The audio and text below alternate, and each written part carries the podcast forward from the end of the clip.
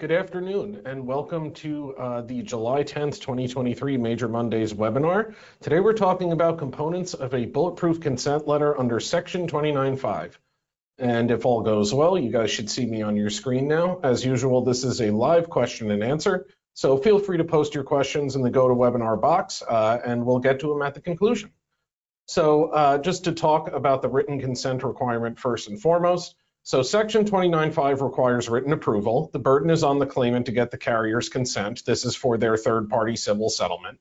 Failure to obtain the carrier's consent before settling results in a waiver of future workers' comp benefits. So it's almost like a free section 32 if they fail to comply with the requirement under 29.5. Uh, claimant does have some remedies under 29.5 if the carrier will not or did not give consent, namely a 29.5 compromise order or a nunc-pro-tunc motion for approval of the settlement. Um, but it's either or. There is no requirement to ask for our consent before a 29.5 motion. It's at the you know claimant's behest whether they want to file or ask for consent. Most of them ask for consent because otherwise you got to file the motion filing fees and deal with months of litigation. A uh, brief word on New Jersey Section 40, and I know this is sort of the odd man out in this presentation, but I did want to mention it as long as we were on this topic. So Section 40 has no consent requirement. As long as we get reimbursed what we're supposed to get reimbursed under the statute, they don't need to ask us uh, for our consent. That said, you should always draft a letter anyway. Uh, many third-party attorneys automatically take off the maximum deductions under Section 40 of one third for the fee and 750 for expenses of suit. Uh, and that is not always the case. We had a case uh, a few months ago where an attorney did that, and it turned out we were entitled to another thousand dollars or so that we got as a credit on the uh, ultimate Section 22 OAS order approving settlement for those of you in New York. So um, do not let them do the math for you. This is why we always get a closing statement. We put it all in writing. There's often a dispute as to future credit and offset rights as well. So a written memorialization avoids any confusion and gives you something to point to if there is a reopener, which could happen two years after the last payment of PPD. So you could be looking five years down the road, and it's nice to have a writing that says, if you come back, you're getting benefits at the one third rate. So let's do some ground rules first. So it is just a settlement contract, the Section 29.5 consent. It is not a board form. Um, that may just sound like legal speak for the sake of legal speak, but here's where I'm going with this. You can agree to whatever the heck you want in a settlement contract. Whatever reasonable terms that the parties enter into are legally enforceable. So you can get as creative with these as you want to get. For instance, uh, say that you're doing a global settlement where you're waiving the lien uh, in exchange for a Section 32. And claimant's counsel is up in arms because there's no money moving for the Section 32 settlement. So they're not going to get their attorney's fee on the settlement.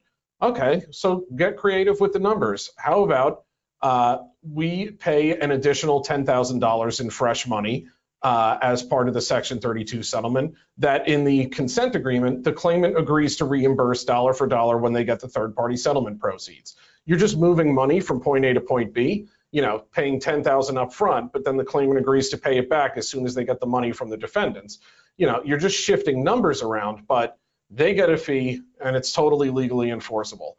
Um, you know, another example is, uh, you know, say um, there's not adequate reimbursement uh, around for the carrier, the third party settlement is not large enough, but there's a pending UIM claim and, you know, the claimant wants to get some money today because they're hard up for cash but the UIM case is, you know, years away from settling.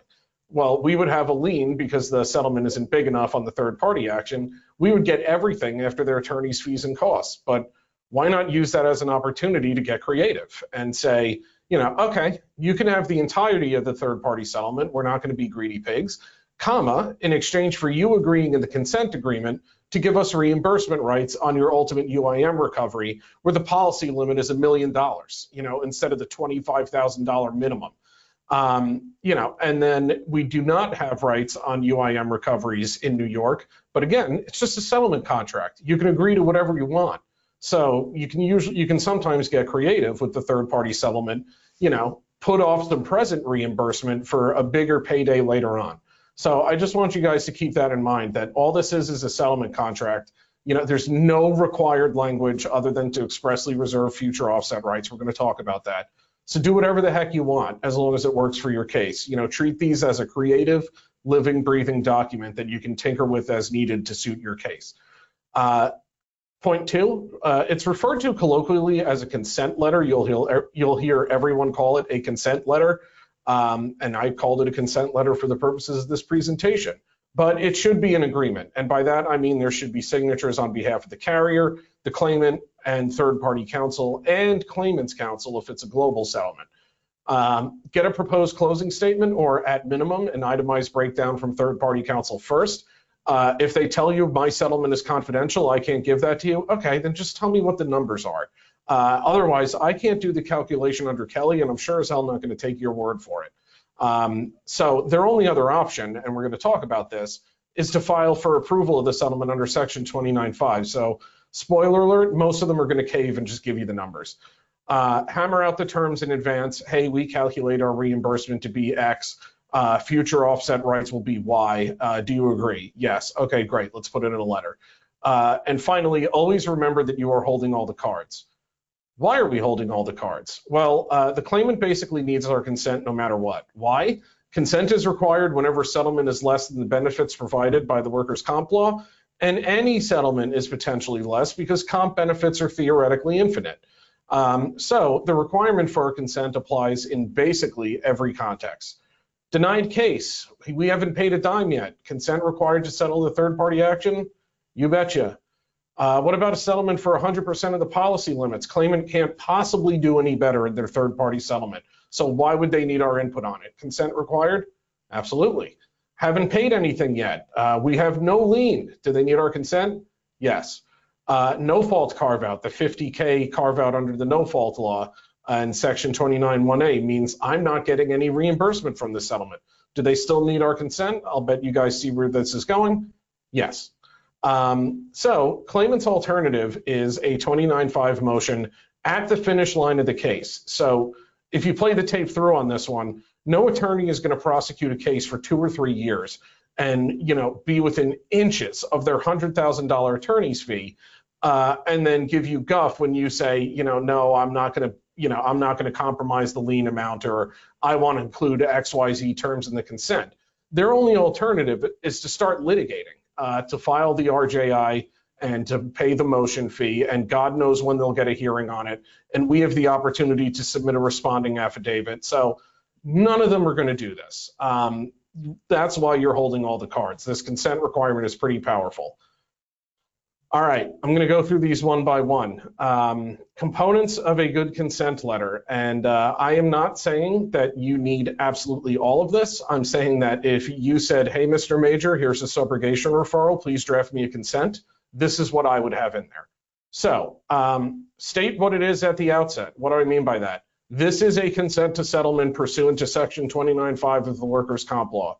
Beautiful. Everyone knows why we're here uh, set forth the lien. As of such and such date, the lien is X comprised of Y in indemnity and Z in medical benefits. Uh, please note that the lien is subject to change. Non-admission of liability. Nothing contained herein is to be construed as an admission of liability for the payment of workers' comp benefits. I'm sure you can tell I write these lines pretty frequently. Um, an integration, or you might have heard it as a merger or entire agreement clause. Uh, this agreement represents the final uh, agreement of the parties and cannot be contradicted by any prior writing uh, and cannot be modified except in writing subscribed to by all parties. Why would we include this?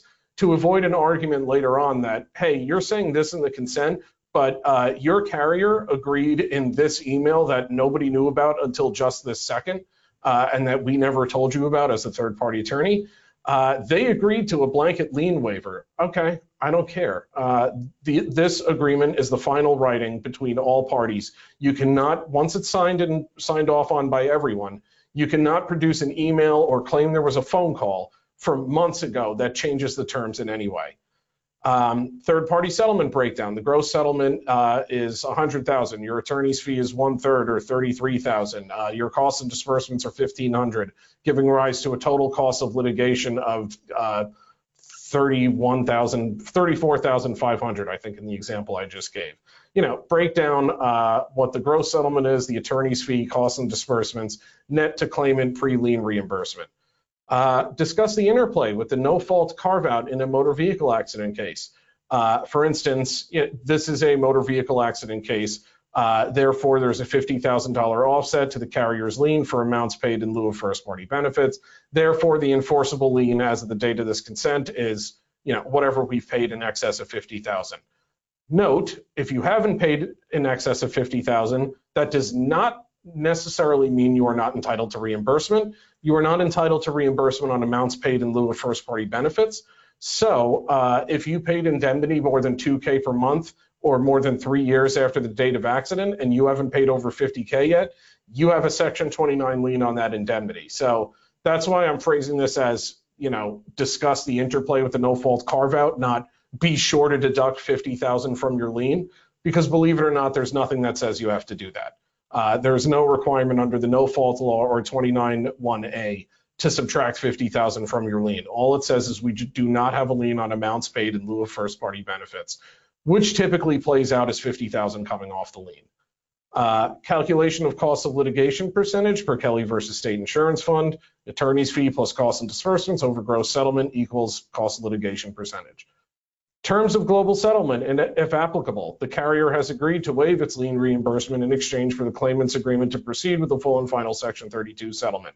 Uh, the lien waiver shall be released by third-party counsel upon the filing of a notice of approval by the Workers' Compensation Board of the Section 32 settlement.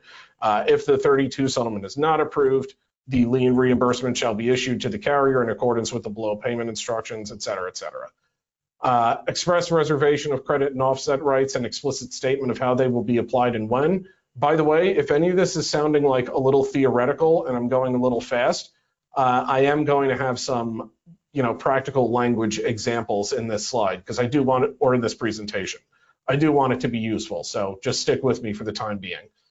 Uh, explicit payment instructions, check should be made payable to this entity, uh, referencing claim number, you know, whatever, and sent to the below address, you know, including the PO box. Um, contingent revocation, if terms are not complied with, you know, the carrier's consent to settlement is expressly contingent upon claimant's adherence to all terms and conditions set forth herein, and claimant's failure to do so shall constitute a violation of 29.5 such that claimant has waived the right to future benefits, et cetera. Uh, consideration of Medicare's interests. Uh, this one is just to cover our butts in case there's, uh, you know, a potential involvement of Medicare in the settlement. This is the claimant signing off on and saying, you know, hey, in the third party settlement, it's actually our problem to consider Medicare's interests. So we have done so, and you don't need to worry about a carrier. Uh, requirement for the final closing statement that they file with the Office of Court Administration and signature and notarization. Again, I want the claimant signature notarized. I want a third-party counsel signature, and if it's a global, I want claimant's workers' comp counsel signature as well. So uh, here's why it's important to get the consent right. Any ambiguities are construed in favor of the claimant. Uh, a failure to explicitly reserve future rights is a waiver of those rights. Uh, sometimes the carrier pays more than their fair share under Burns because the consent does not specify. Again, I'm going to show you some language for that. Uh, navigate rights in a motor vehicle accident case. What is or is not paid in lieu of first party benefits. I talked about that earlier. It nothing in the no fault law says you have to pay 50K before you have a lien. Uh, and we must be clear about any waiver of rights. For instance, if claimant is waiving Burns such that we have a dollar for dollar offset, that needs to be in there or else the law applies and the law says Burns applies. Um, so if you reserve dollar for dollar offset and reserve Burns rights and say both parties reserve rights for Burns, carrier has a dollar for dollar offset, those are two inconsistent terms and the board is going to apply Burns every single time. All right, a word on one of my favorite, favorite, favorite cases, Williams versus Lloyd Gunther Elevator Service. This gives us so much room for creativity. It's a third department decision from 2014. Credit and offset rights begin when specified in the consent agreement. You can apply rights as of the date of issuance of the consent, whether or not everyone has signed off on it. Spoiler alert, I ask for this every single time. Why not start the rights effective immediately? Uh, a lot of times I'll see consent letters that say um, the carrier's credit and offset rights shall begin as of the date of third party counsel's receipt of the third party settlement proceeds. Why? I, mean, the lien might change in the interim such that you would have been entitled to more in reimbursement. Uh, so why are you waiting to apply the offset rights when you can do it literally as the date you send the letter? So it avoids changing the reimbursement and uh, possible burns offset rights. The most useful context, the global settlement, we can kind of freeze the lien. Uh, and we can halt benefits without a Section 32. The board's jurisdiction is limited to interpreting the consent agreement, even with a directive to continue payments. Uh, and the law is pretty clear on that front. So even if you're under a CCP, if you agree to suspend benefit payments pending a Section 32 in a global settlement, pursuant to Williams versus Lloyd Gunther elevator service, you're not going to get penalized for that. Anything else would result in a double recovery to the claimant, uh, and I will defend that position to the death. There are numerous board panel decisions on that exact topic. All right, addressing Kelly, Burns, and Bissell, some of these cases that I've been circling around so far. So Kelly provides the calculation for a reimbursement amount and our future offset percentage. Burns addresses future offset rights, absent an agreement to the contrary. And future medical and indemnity are payable at, you'll hear this referred to as the Burns rate. The Burns rate is just the Kelly percentage. Uh, Bissell was a hybrid of Kelly and Burns. Future medical is specul speculative. Uh, the consent is a contractual agreement, so lay everything out. How is the cost of litigation percentage calculated? Based upon what? We talked about that. How do future offset rights apply? When did they start? What are the claimant's obligations? And I'm going to show you what I mean by that as well. How is the future offset calculated? What is the net to the claimant? How do we protect ourselves if any of the settlement figures change? You know, for instance, they say the settlement is $100,000 and, oh, by the way, uh, I know we all signed off on this consent, but, you know, we managed to chip off another 5K out of one of the defendants. Uh, well, that's a problem. That changes the entire calculation under Kelly and our reimbursement amount. So how do you protect yourselves if that goes all wonky? And finally, uh, how is ongoing medical treatment addressed? What about a CCP? We kind of talked about that as well. To Burns or not to Burns? So what do I mean by this nebulous title? Uh, Burns requires that we pay our share of litigation costs moving forward, and it applies absent an agreement to the contrary. There are a few ways to get around it in a consent specify exactly when burns will end once our obligation is satisfied. Again, I'm going to show you kind of what that looks like. Uh, claimant agrees to waive all future burns rights. That's kind of uncommon. Uh, or we waive a portion of the lien to satisfy our burns obligation up front, such that we have a dollar for dollar offset as of the date of our consent to settlement. Um, again, that has to be agreed to in advance and put in writing. No matter how burns rights are negotiated, they should be spelled out explicitly in the agreement. Example, claimant agreeing to a dollar for dollar offset and both parties reserving burns will result in the board applying the burns rate. Uh, we talked about that. Expert tip, if the settlement is small and you are asked to compromise the lien, you can try to negotiate a burns waiver in exchange. Yeah, I'll accept less than, re, uh, you know, I'll do a third, a third, a third on this 25K settlement, um, provided we get dollar for dollar offset rights on the claimant's $8,333. Uh, all right, consent example. So Huge caveat here. Uh, you, I'm sure you see that slide at the end of every presentation that this is not legal advice. Again, if you're sort of just copying and pasting this stuff verbatim, I can't promise you it's going to be perfect. Um, but this is just some exemplar language for you guys to incorporate in your incorporate into your consents, and you know put your own sort of flair or flavor or style on them. Um, so again, you know, don't rely on this verbatim. This is just sort of an instruction. So the numbers. We have paid $100,000. The third party settlement is, this is the fact pattern, by the way. This is not the language. We have paid $100,000. Third party settlement is uh, 300,000. Attorney's fee is 100,000. Costs are 2,500. It's an MVA case. All right, let's, see how the numbers play out in a consent. The carrier's lien is 100,000, comprised of 50K in indemnity and 50K in medical treatment. After the $50,000 no fault offset, the enforceable lien is $50,000. The cost of litigation percentage per Kelly is 34.17%, calculated as 1025 over $300,000. Applying the 34.17% reduction to the $50,000 lien, the carrier's maximum current reimbursement is 32,915. The net to the claimant is therefore 164,585. Uh, future offset rights. this is where we're going to get a little complicated. Carrier reserves all future credit and offset rights under Section 29.3 and 4 on the claimant's net settlement of 164,585. That's why we just spelled it out on the prior slide. And both parties reserve rights per Burns v. Varriale, pursuant to matter of Williams versus Lloyd Gunther Elevator Service, one of my favorite cases. Indemnity and medical benefits shall be reduced to the 34.17% rate. We talked about that. The Burns rate is the Kelly percentage, effective immediately. Benefits may be reduced, notwithstanding any directive by the board uh, for the carrier to continue payments. Pursuant to Bissell versus Town of Amherst, claimant is responsible for paying medical treatment out of pocket at the fee schedule rate and submitting claims for reimbursement to the carrier. The carrier will reimburse 34.17% of the fee schedule rate for treatment bills that are otherwise compensable under the law. I'm not going to reimburse you on everything. If it's inconsistent with the guidelines, the bill is going to be stricken first and foremost.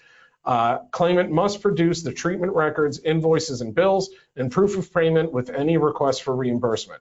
So when I said earlier we would get to what are the claimant's responsibilities under the contract, this is what I'm talking about. Explicit, explicit instructions for how future medical offset is going to be applied and what the claimant has to do to get paid back. Under the law, this is what they're supposed to do. Uh, all right, continuing with the future offset rights. Payments made by the carrier at the Burns rate are the carrier's contribution to the claimant's litigation costs and are not a payment of compensation. Payments shall continue at the Burns rate. So this is what I was talking about where I say, you know, specify when the dollar for dollar offset rights kick in. Payments shall continue at the Burns rate until the carrier satisfies its Burns obligation, parentheses. Carrier has contributed claimant's actual litigation costs, comma, after which the offset will be dollar for dollar or until the holiday period is exhausted the net settlement is fully offset, after which deficiency compensation, if any, will be payable at the full rate. All right, other terms and conditions. Just get them all up there. So reimbursement in the amount of 32,915 is to be issued to the carrier per the below instructions within 15 days of counsel's receipt of the settlement proceeds. Nothing contained herein is to be construed as an admission of liability for the payment of workers' comp benefits. If it's a denied case, you can say um, the carrier continues to raise and maintain all issues of controversy. It's not necessary, it looks good, and it reinforces the point that you're not accepting the case. Uh, this agreement represents the final and entire expression of the parties with regard to their respective rights under Section 29. Can't be contradicted by a prior writing, can't be modified except in writing signed to by all parties. Uh, should any of the terms slash conditions set forth herein fail to be complied with, the carrier reserves the right at the carrier's sole discretion to revoke or supplement slash amend its consent to settlement as necessary to protect the carrier's interests, and claimant understands that such revocations shall constitute a violation of Section 29.5, such that claimant will have waived the right to future benefits. Um, so this I do strongly recommend including because there's a lot of board panel decisions that go that say uh, you know, the carrier's con contingent revocation was not there or claimant wasn't aware of, you know, the potential penalty for failing to provide a closing statement timely, et cetera. So this is a nice statement that you have to adhere to all of these bullet points. And if you don't, you, vital, you violated 29.5. Uh, other terms and conditions, just get them on here. Because the closing statement is necessary to track the carrier's credit and offset rights, Claimant agrees that the final closing statement filed with the New York State Unified Court System Office of Court Administration. Side note, um, the plaintiff's attorneys are required to file that, so it does exist uh, when they can conclude their cases. Uh, shall be provided to the carrier within 90 days of this consent. As an aside, I have seen this been a, be a basis in board panel decisions uh, for a 29.5 violation. You know, they won't send us the closing statement until six months later, and we'll say, well, how do we know, you know, we, we would have been able to apply the credit this whole time, but you never confirmed the exact credit amount. And the board panel has said that a failure to provide it within, a failure to provide the final closing statement within the time specified in the consent is a 29.5 violation. So again, that's why you want that language in there warning them, if you don't give this to us within 90 days, it's a 29.5 violation. Uh, this document represents the carrier's consent to the third-party settlement. Remember I said say what the document is at the beginning. Uh, by affixing their signature to this agreement, claimant and third-party counsel acknowledge and affirm that they've considered Medicare's interests, et cetera, et cetera, et cetera. Uh, I have other language for that particular blurb. Um, signature lines for third, finally it concludes with, signature lines for third-party counsel and the claimant, a notarization block for the claimant as well, we countersign it once it's signed by everyone else. I want them to sign off on it first. Uh, and we include a signature line for workers' comp counsel if it's a global settlement with a section 32, because now they're an interested party with an attorney's fee.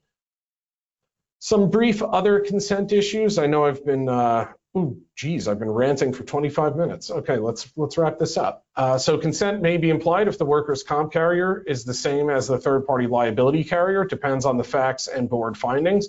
Again, this is why you want to be explicit about what document is your consent. And I would sign off on every single email with this correspondence is not a consent to settlement.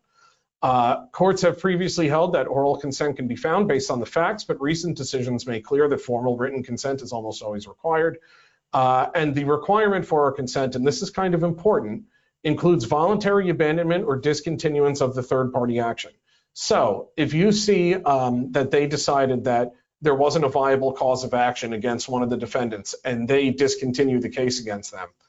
That's somewhat problematic. And I would argue the 29.5 violation and to let the board panel tell you it doesn't apply. It's a good faith argument to make.